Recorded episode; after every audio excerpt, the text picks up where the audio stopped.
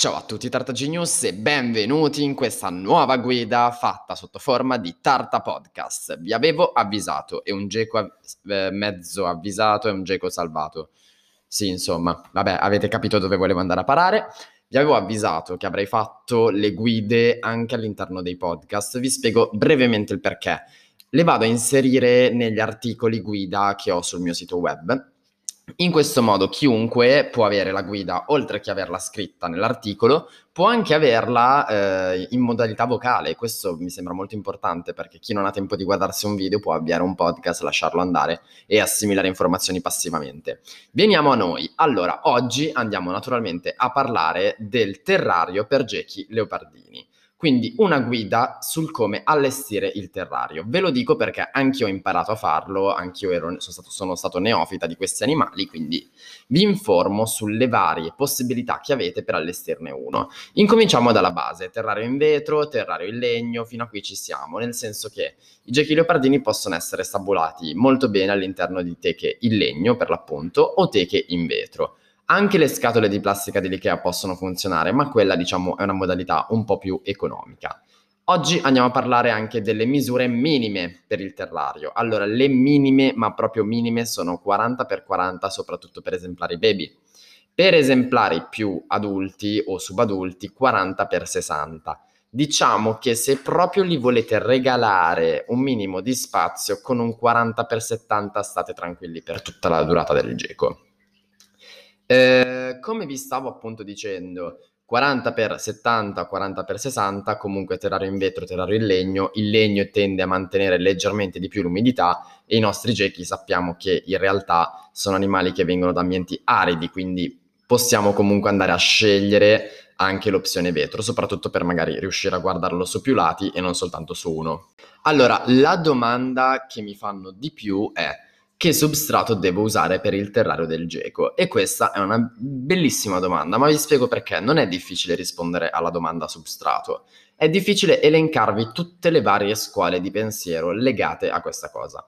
Allora, incominciamo dalla base. Terrario asettico. Un terrario asettico è un terrario costruito, ma in realtà molto semplice, molto minimal. Sarebbe la moda dell'arredamento minimal ma eh, sui terrari dei giochi leopardini. Va molto bene per chi ne ha tanti, va molto bene per chi vuole stabularli in un rack e appunto si basa come substrato sul substrato Scottex. Non è maltrattamento d'animale, semplicemente si va a mettere lo Scottex perché lo si cambia con più facilità, lo si cambia molto più spesso e si mantiene un'igiene maggiore, quindi assolutamente non è maltrattamento, anzi è comodità ed è massimizzare l'igiene del geco. Sinceramente controindicazioni non ce ne sono, se non che la tana umida, una volta che andate magari a nebulizzarla mentre fa la muta, eh, diciamo che è un po' più difficile perché il pezzo di Scottex va poi ad assorbirvi tutta l'acqua, quindi l'umidità regge molto poco, che va bene normalmente, ma non quando fa la muta. Un'altra scuola di pensiero invece si basa sulla fibra di cocco, io mi affido totalmente alla fibra di cocco perché penso che sia comunque molto naturale, molto bella da vedere, c'è una piccola controindicazione, dicono che il geco leopardino con tutta la sua voracità mentre va a attaccare il, eh, il grillo piuttosto che qualsiasi preda che gli si lascia libera, c'è il rischio che mangi anche un po' di torba, un po' di fibra di cocco. È vero, c'è questo rischio, questo rischio a lungo andare può causare problemi anche all'intestino, ma attenzione perché se vado a prendere la fibra di cocco, quella sminuzzata bene, è talmente lieve, talmente piccola che non c'è questo pericolo poi teniamo anche conto che sono animali che in natura non hanno tutte queste accortezze, quindi è giusto dargliene così tanto in cattività? Vi lascio con questo eh, ignoto. Comunque la fibra di cocco è secondo me il substrato ideale anche perché se gli andate a creare uno strato di 3, 4, 5, 6, 7, 8 centimetri, eh, i gechi inizieranno anche a scavare all'interno della fibra di cocco per andare a crearsi delle tane molto più naturali rispetto a quelle che possiamo fornirgli. E questo è molto importante perché oltre a stimolare il geco in sé, riusciamo veramente a fornirgli un ambiente naturale. Un altro substrato è la sabbia e questa appunto ve la sconsiglio per il problema che vi dicevo prima sulla fibra di cocco, ma c'è una differenza. La fibra di cocco se voi bagnate o avete presente quando siete al mare, avete i piedi bagnati, la sabbia vi si attacca ai piedi. Uguale fa la fibra di cocco, ma in minor quantità. La sabbia invece lo fa proprio a prescindere. Di conseguenza immaginatevi il geco che va a cacciare la preda Con la sabbia è molto, è molto diverso. Lì sì che andiamo per forza di cose a ingoiare sabbia, a far, fare, a far ingoiare sabbia al geco. Tenete conto che la fibra di cocco, se ingerita, al massimo è un po' di lignina, uno o due granelli di lignina. La sabbia, stiamo parlando di silicio, stiamo parlando di coloranti, stiamo parlando a volte anche di conservanti, perché poi nelle sabbie apposite ci mettono di tutto. Quindi io la sabbia ve la sconsiglio, anche se effettivamente molti si trovano in realtà molto bene. Andiamo a parlare adesso del terrario, quindi come sviluppare l'allestimento del terrario. Allora, qui dobbiamo fermarci a un presupposto. Siete per lo sfondo 3D o siete senza sfondo 3D? Vi spiego in breve. Se andate a creare, soprattutto con il fai da te, un bello sfondo 3D, a quel punto potete fare delle tane, dei nascondigli, farlo interattivo e fare uno sfondo 3D che vada a partecipare anche allo spazio del terrario. Se invece avete uno sfondo 3D solo estetico, a quel punto vi consiglio semplicemente di andare ad ascoltare quello che sto per dirvi, che sarebbe la seconda opzione, che vale anche per chi non ha uno sfondo in 3D ben sviluppato appunto sarebbe l'inserimento di minimo minimo due tane. Vi spiego perché. Questi gechi hanno questa, questo bisogno di termoregolarsi, o meglio di autotermoregolarsi, cioè di andare da soli a scegliere la eh, temperatura migliore all'interno del terrario. In che senso? Noi avremo due tane, una tana calda e una tana fredda. Perché le chiamo in questo modo? Perché la tana calda verrà posta sopra il tappetino riscaldante la tana fredda invece sarà posta nell'angolo opposto e non sarà riscaldata, quindi sarà tana fredda. Naturalmente la tana fredda, oltre ad essere fredda, l'andremo anche a inumidire. Non giornalmente, ma magari una volta ogni tre giorni, soprattutto nei periodi di muta, ve lo consiglio. In questo modo il geco, se ha caldo, andrà nella tana fredda e se ha freddo, andrà nella tana calda, dove gioverà appunto del suo tappetino. Le tane possono essere realizzate molto semplicemente con apposite tane per rettili, ne vendono a quantità, ne vendono di molti modelli e molto validi. Tane per roditori, anche le classiche casette che vedete di legno, di plastica, potete diciamo inventarvi anche con quelle. Il guscio di cocco è sempre molto apprezzato. Gli arredi per acquari possono essere l'ideale per fare la tana al geco, oppure semplicemente pietre e rami, e sui rami vi consiglio la corteccia di sughero perché è molto naturale e veramente dà quel tocco di classe naturale al terrario che fa anche un po' montagna, un po' mountain che io adoro.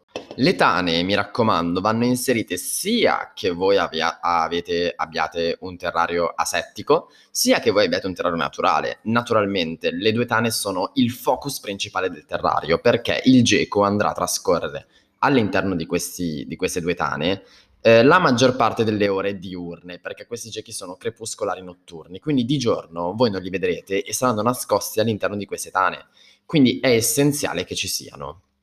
Ma cambio argomento, parliamo di un'altra super mega domanda. Le lampade e i gechi leopardini.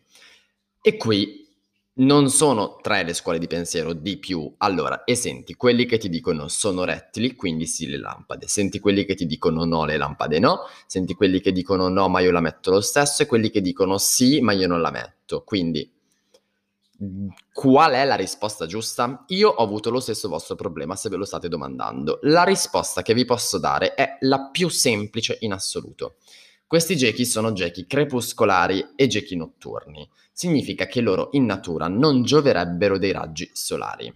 Di conseguenza, se non giovano dei raggi solari in cattività, perché mai dovremmo andare a offrirgli il beneficio di una lampada se tanto loro sono nascosti all'interno delle tane? Questo è un quesito. Un quesito che ha naturalmente una risposta. Quindi la risposta è se volete inserire la lampada spot, la lampada UVB, scusatemi, quella che simula appunto i raggi solari e serve per fissare il calcio alle ossa, siete liberi di farlo e di sicuro gli fate un favore al geco. Ma attenzione, gli fate un favore, ma non è essenziale. Perché non è essenziale? Appunto per il discorso che vi facevo prima. Questi rettili già di base riescono a fissare grandi quantità del calcio che assumono nelle ossa appunto per il problema che vi dicevo, sono giochi notturni, quindi in natura non avrebbero i raggi solari che li supportano. Di conseguenza andare a inserire la, la lampada gli fa di sicuro un favore, ma se non la inserite non c'è nessuna tipologia di problema. Andremo semplicemente a darle un multivitaminico e a darle magari più frequentemente la sua dose di calcio e la sua dose di calcio di 3. Un altro elemento fondamentale del terrario dei gechi saranno le due ciotole, o meglio le tre ciotole. Adesso vado bene a spiegarvi il perché sono tre. Una sarà quella del cibo, dove principalmente andremo, andremo a inserirci le tarme della farina, perché vi ricordo che le, le tarme della farina sì, se vengono lasciate in giro per la teca vanno di solito a infossarsi negli angolini e il geco non le troverà mai. E a quel punto sì che poi sorge il problema del substrato che viene ingerito, ma è normale, cioè la tarma è un verme e va a infossarsi. Quindi andremo a inserirla in una ciotola, ciotola che dovrebbe essere circa alta 2 cm al massimo, perché se no il geco non vede le tarme, uguale geco non mangia le tarme. Quindi questa sarà la ciotola del cibo. La ciotola dell'acqua, stessa cosa, sarà sempre piena d'acqua perché non è da sottovalutare che sebbene questi gechi siano eh, provenienti da ambienti aridi, in cattività vanno effettivamente poi a bere. Soprattutto quando fanno la muta, se ci si immergono è solo di positivo, non dovremmo farle il bagnetto, il che è veramente fantastico. Quindi niente, questo è due ciotole più una terza extra, terza che non sarà una vera e propria ciotola, ma sarà un tappo di bottiglia che andremo a riempire, attenzione, di calcio, ma non di tre. Perché il calcio di tre è quello che va a depositarsi nelle ossa. Un eccesso di calcio di tre crea più problemi di un difetto.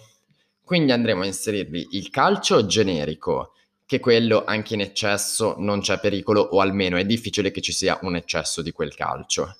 In questo modo, se il geco ha carenze, come se fosse un integratore, una tantum andrà ad assaggiarlo e farà appunto, avrà un'integrazione extra di calcio normale. Tartagenius, questa era una breve introduzione, breve ma intensa introduzione su come allestire il terrario per il geco leopardino, quindi quale andare effettivamente a scegliere, come effettivamente fare ad allestirlo, quali sono le varie modalità di stabulazione e come, niente, in risposta anche a quesiti tipo lampade sì, lampade no, tappetino sì, tappetino no, riscaldamento, dove vengono questi gechi. Quindi era, diciamo, un riassunto. Vi invito, se avete ascoltato questo podcast molto volentieri e siete interessati ad approfondire, vi invito a seguirmi anche su YouTube dove pubblico costantemente video, vi invito a seguirmi su Instagram e anche volendo nel gruppo ufficiale dei Tartagenius dove potete fare tutte le domande che volete in merito a gechi, tartarughe, axolot e animali esotici in generale. Io sono Edoardo, grazie per aver ascoltato questo podcast con me e niente, ci vediamo alla prossima guida o meglio al prossimo Tarta Podcast.